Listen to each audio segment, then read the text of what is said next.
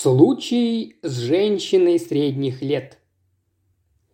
Четырежды вне себя хрюкнув, издав возмущенный возглас «нет человеку покоя», и, услышав, наконец, стук захлопнувшейся двери, мистер Пакингтон отбыл на лондонский поезд в 8.45 утра.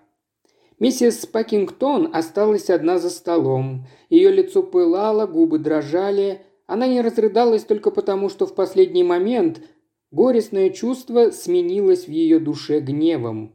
«Я этого так не оставлю», – бормотала она, – «не оставлю». Потом последовала минута задумчивости и снова «Распутница! Хитрая грязная кошка! А Джордж? Как он может быть таким идиотом?» Ею овладело острое чувство одиночества, беспомощности, заброшенности. Взяв утреннюю газету, она заметила на первой странице текст, который уже не раз попадался ей на глаза под рубрикой частных объявлений. Вы счастливы? Если нет, посоветуйтесь с мистером Паркером Пейном, Ричмонд-стрит, 17, Лондон. «Вздор», — сказала вслух миссис Пакингтон. «Абсолютный вздор, но в конце концов я ведь могу просто посмотреть?» Этим и объясняется появление слегка возбужденной миссис Пакингтон в частной конторе Паркера Пейна в 10.30 утра.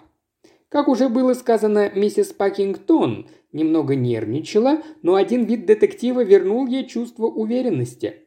У него была крупная, чтобы не сказать тучная фигура, лысая голова благородных пропорций и маленькие подмигивающие глаза за толстыми стеклами очков – «Прошу садиться», – пригласил мистер Паркер Пейн и добавил, приходя на помощь смущенной посетительнице.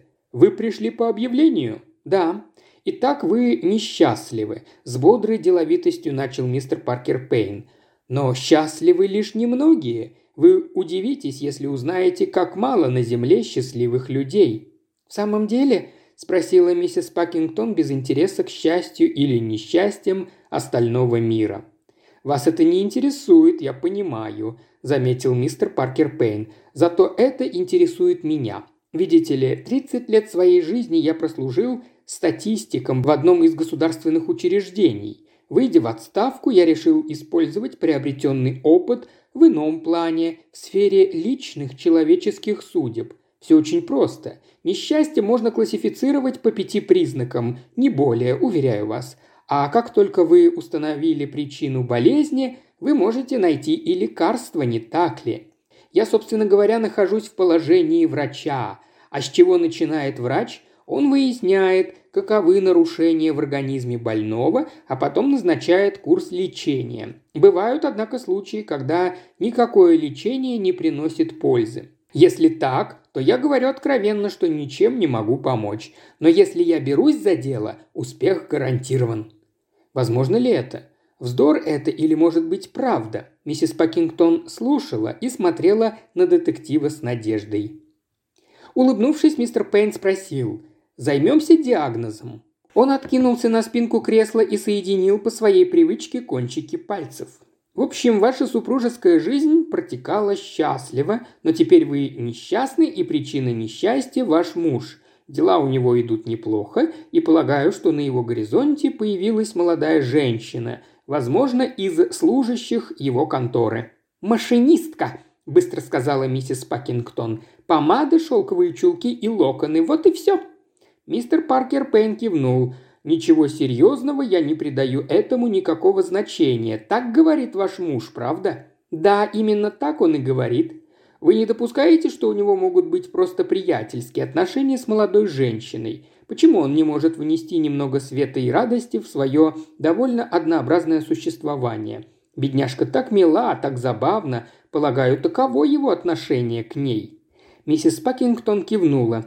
«Все это обман и притворство. Он ездит с ней на прогулки по реке. Я сама обожаю такие прогулки, но уже пять или шесть лет он твердит мне, что это мешает его увлечению гольфом. А для нее он отказывается и от гольфа. Я люблю театр, а он мне говорит, что слишком устает, чтобы выходить вечером из дому. Зато с ней он бежит по вечерам танцевать и возвращается домой в три часа ночи. И без сомнения его шокирует ваша ревность, ведь вы ревнуете без всяких на то оснований, так он считает. Миссис Пакингтон опять кивнула. «Именно. А откуда вы знаете?» «Изучение статистики», – просто ответил мистер Паркер Пейн. «Ах, как я несчастна!» – грустно проговорила миссис Пакингтон. «Я всегда была хорошей женой Джорджу, работала, не покладая рук, помогала ему встать на ноги, никогда не посмотрела ни одного постороннего мужчину, содержала его вещи в образцовом порядке, вкусно кормила, экономно вела хозяйство, и вот теперь, когда он вышел в люди, и мы могли бы радоваться жизни, случилось такое».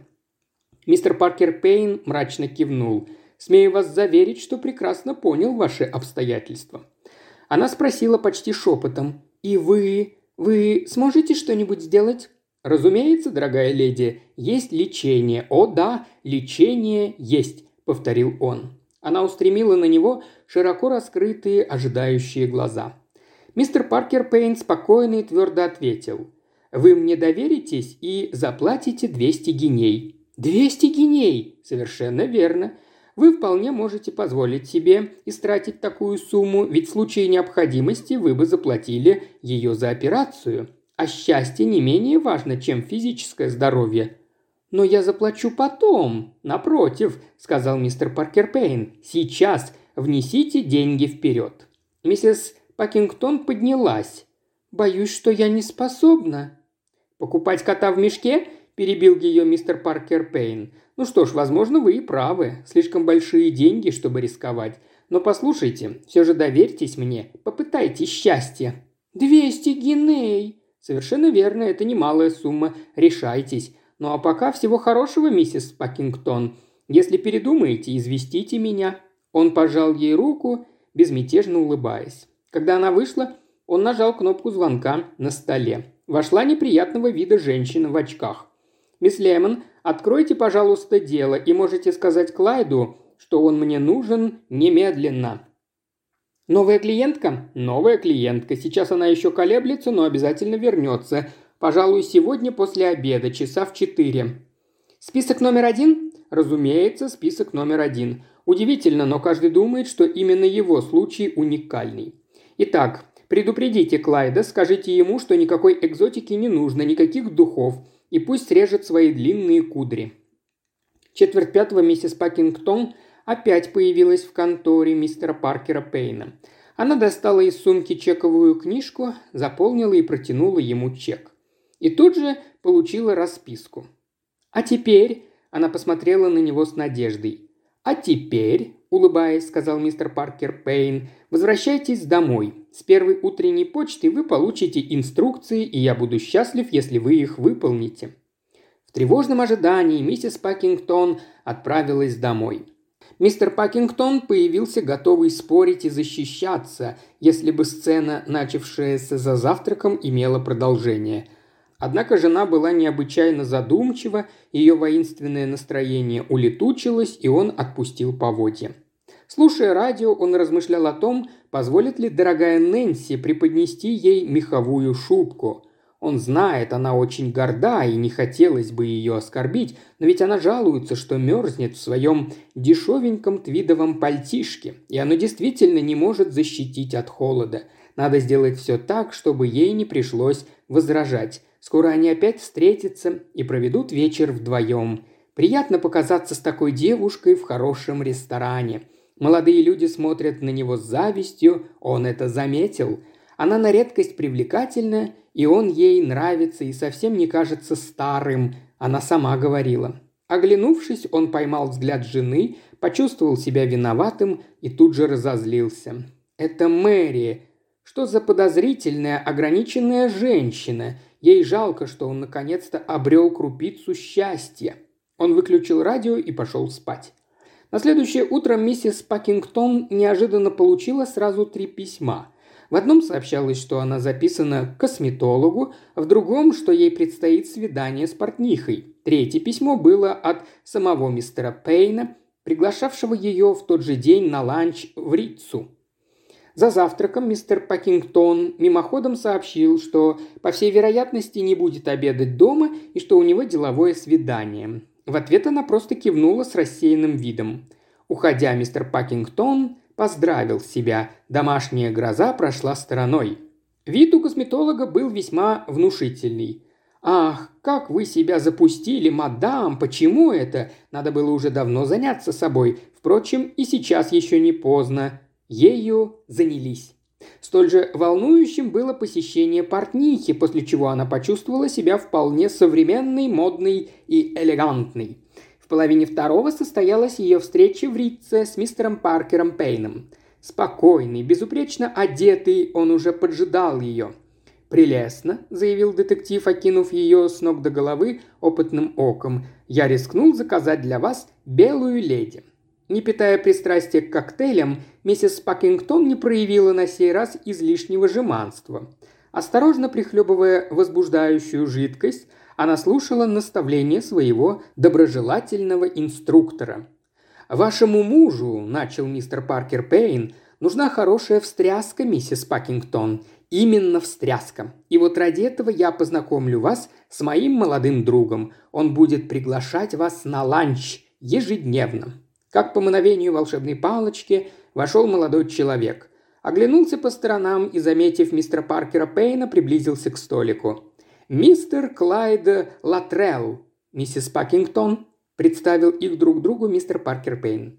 Мистеру Клайду Латреллу, очевидно, не исполнилось и тридцати. Он был элегантен, приветлив, превосходно одет и очень хорош собою.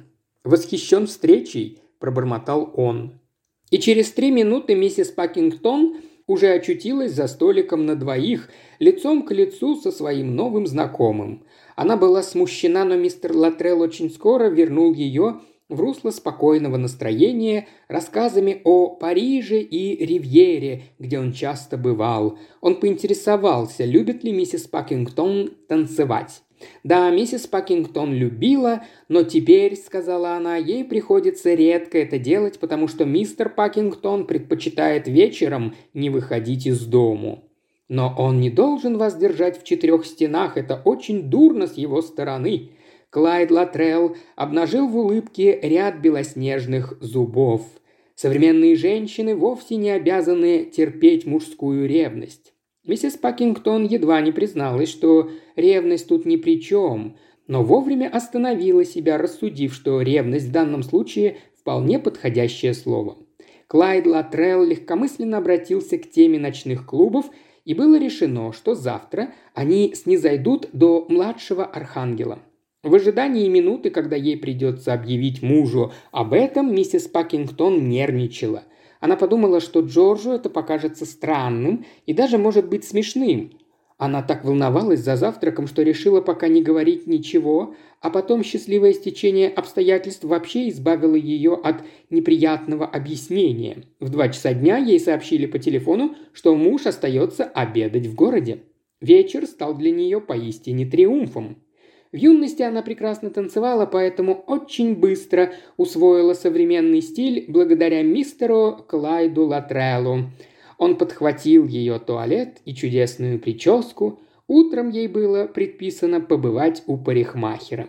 Время в клубе пролетело незаметно, и когда настал час прощаться, он трепетно поцеловал ей руку.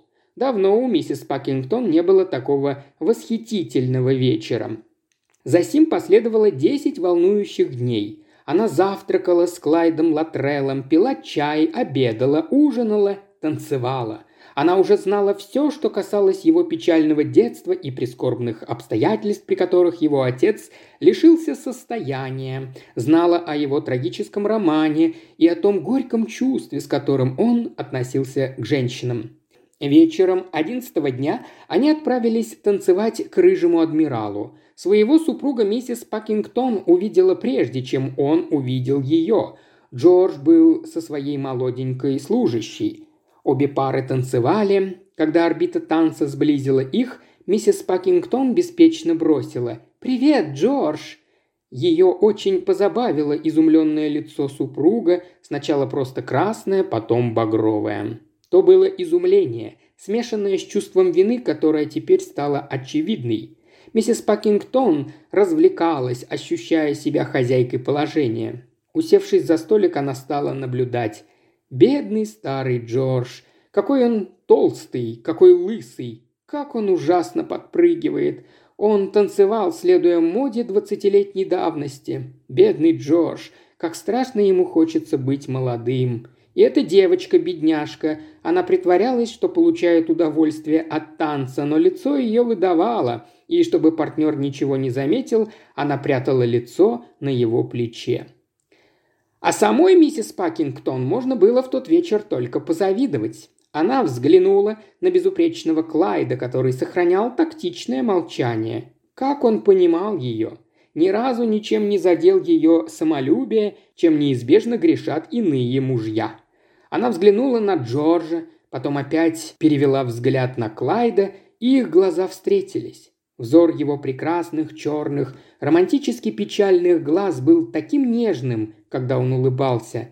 «Потанцуем еще», – прожурчал он. И они танцевали, и это было божественно. Джордж следил за ними виноватым взглядом. Она это чувствовала. Неплохая эта идея – заставить его ревновать. Давно такого не было. Но, честно говоря, ей совсем не хотелось, чтобы он волновался. Зачем ему, бедненькому, волноваться? Пускай всем будет легко и приятно. Когда она вернулась, мистер Пакингтон был уже дома, по крайней мере, целый час. Он держался неуверенно и был очень смущен. «Хм, вот ты и вернулась», – только и нашелся он. Миссис Пакингтон сбросила вечернюю накидку, за которую заплатила 40 гиней еще этим утром, и с улыбкой ответила «Да, как видишь, я вернулась». Джордж откашлялся. «Э, это было довольно странно встретить тебя. Правда?» Я, ну, я думал, что это будет хорошо, пригласить эту девушку. У нее дома нелегкая жизнь, я думал, ну, я думал, что делает доброе дело». Миссис Пакингтон, понимающе кивнула. «Бедняга Джордж подпрыгивает на своих ножках, обливается потом и еще упивается самим собой. А кто этот парень, который был с тобой? Кажется, я его не знаю. Фамилия его Латрелл. Где ты с ним познакомилась? О, мне его представил кто-то из знакомых», – неопределенно ответила миссис Пакингтон. «Довольно странная затея в твоем возрасте. Идти куда-то танцевать. Ты не должна поступать так опрометчиво, моя дорогая». Миссис Пакингтон улыбнулась.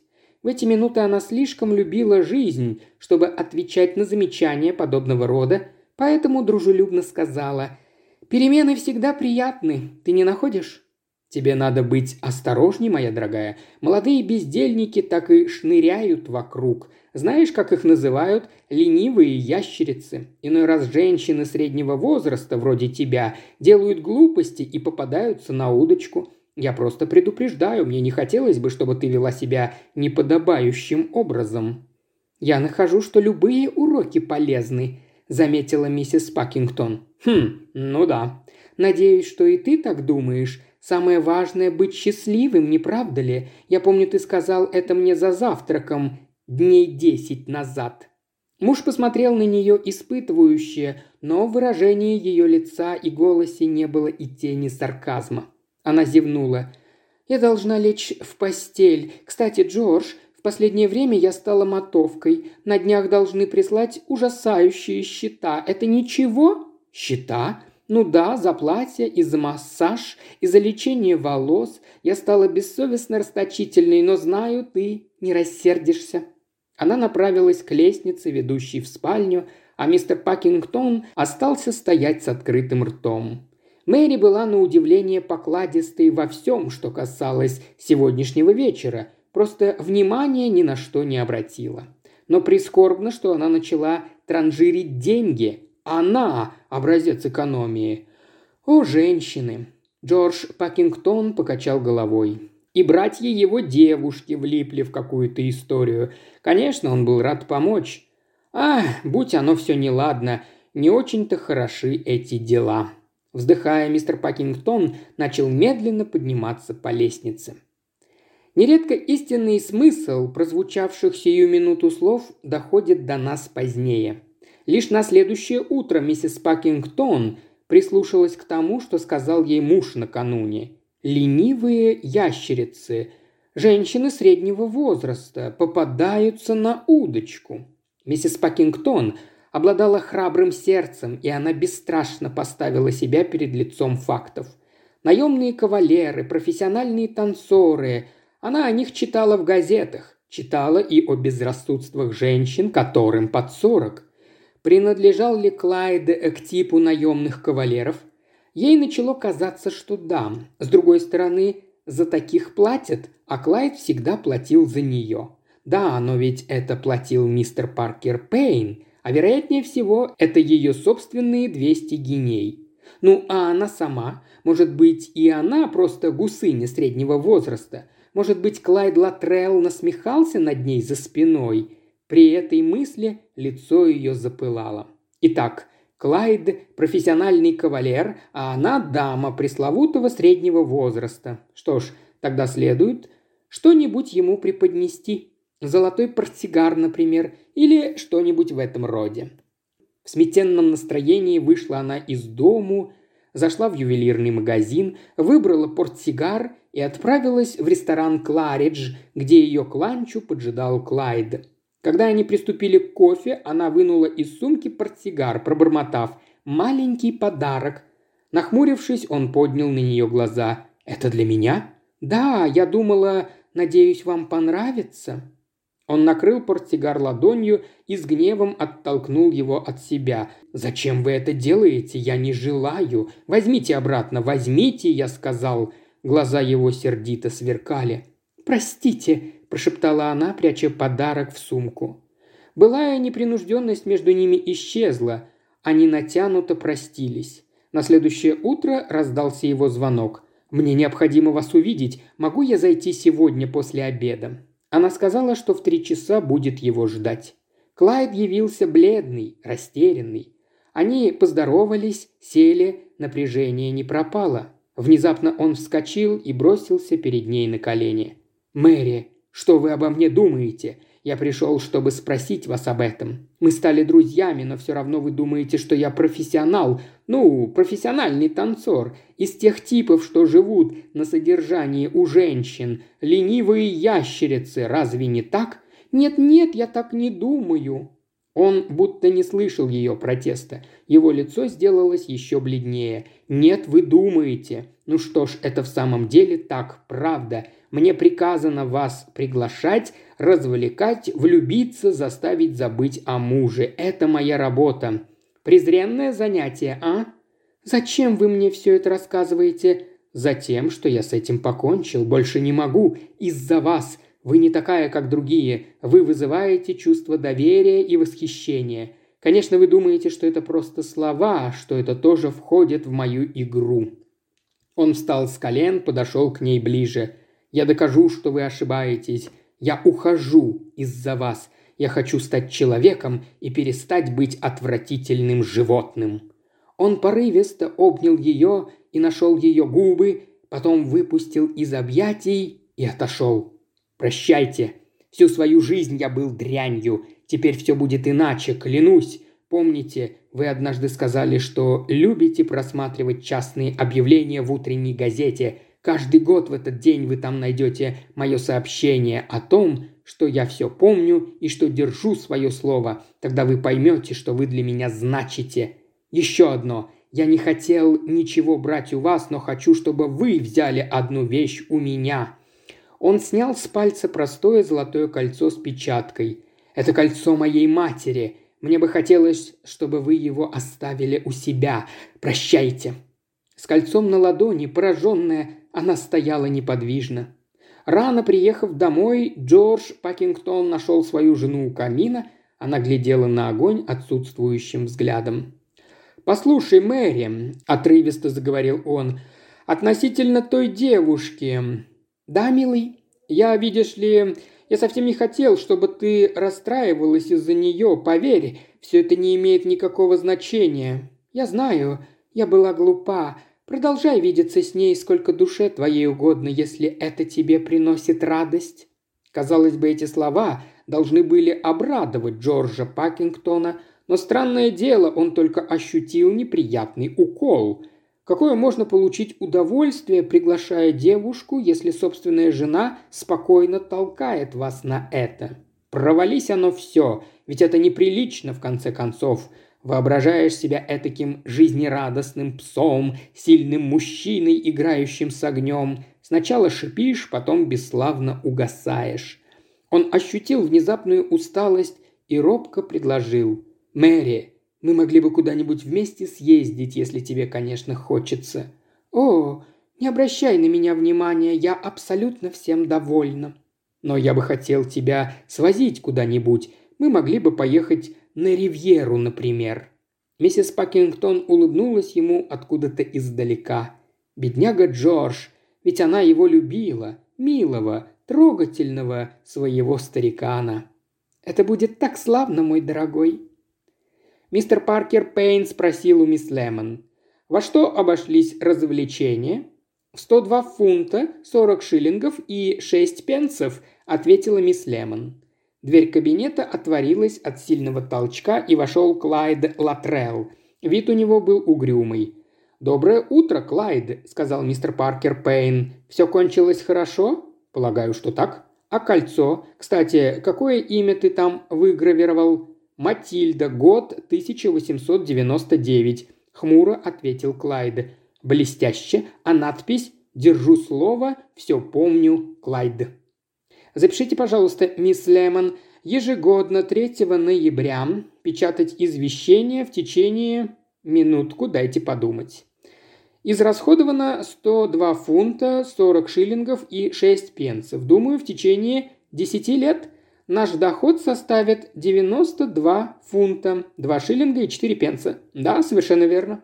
Мисс Лемон вышла. «Послушайте», – взорвался вдруг Клайд, – «мне это не по душе, какая-то грязная игра». «Мой дорогой мальчик». «Да, грязная игра. Это была приличная женщина, морочить ей голову наглым враньем. Я просто заболел от этого».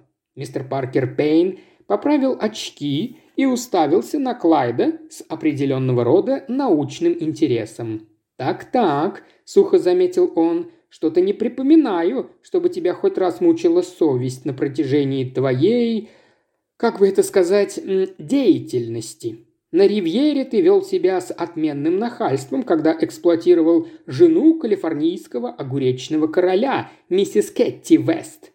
«Да ладно», – проворчал Клайд, – «теперь я начинаю думать по-другому».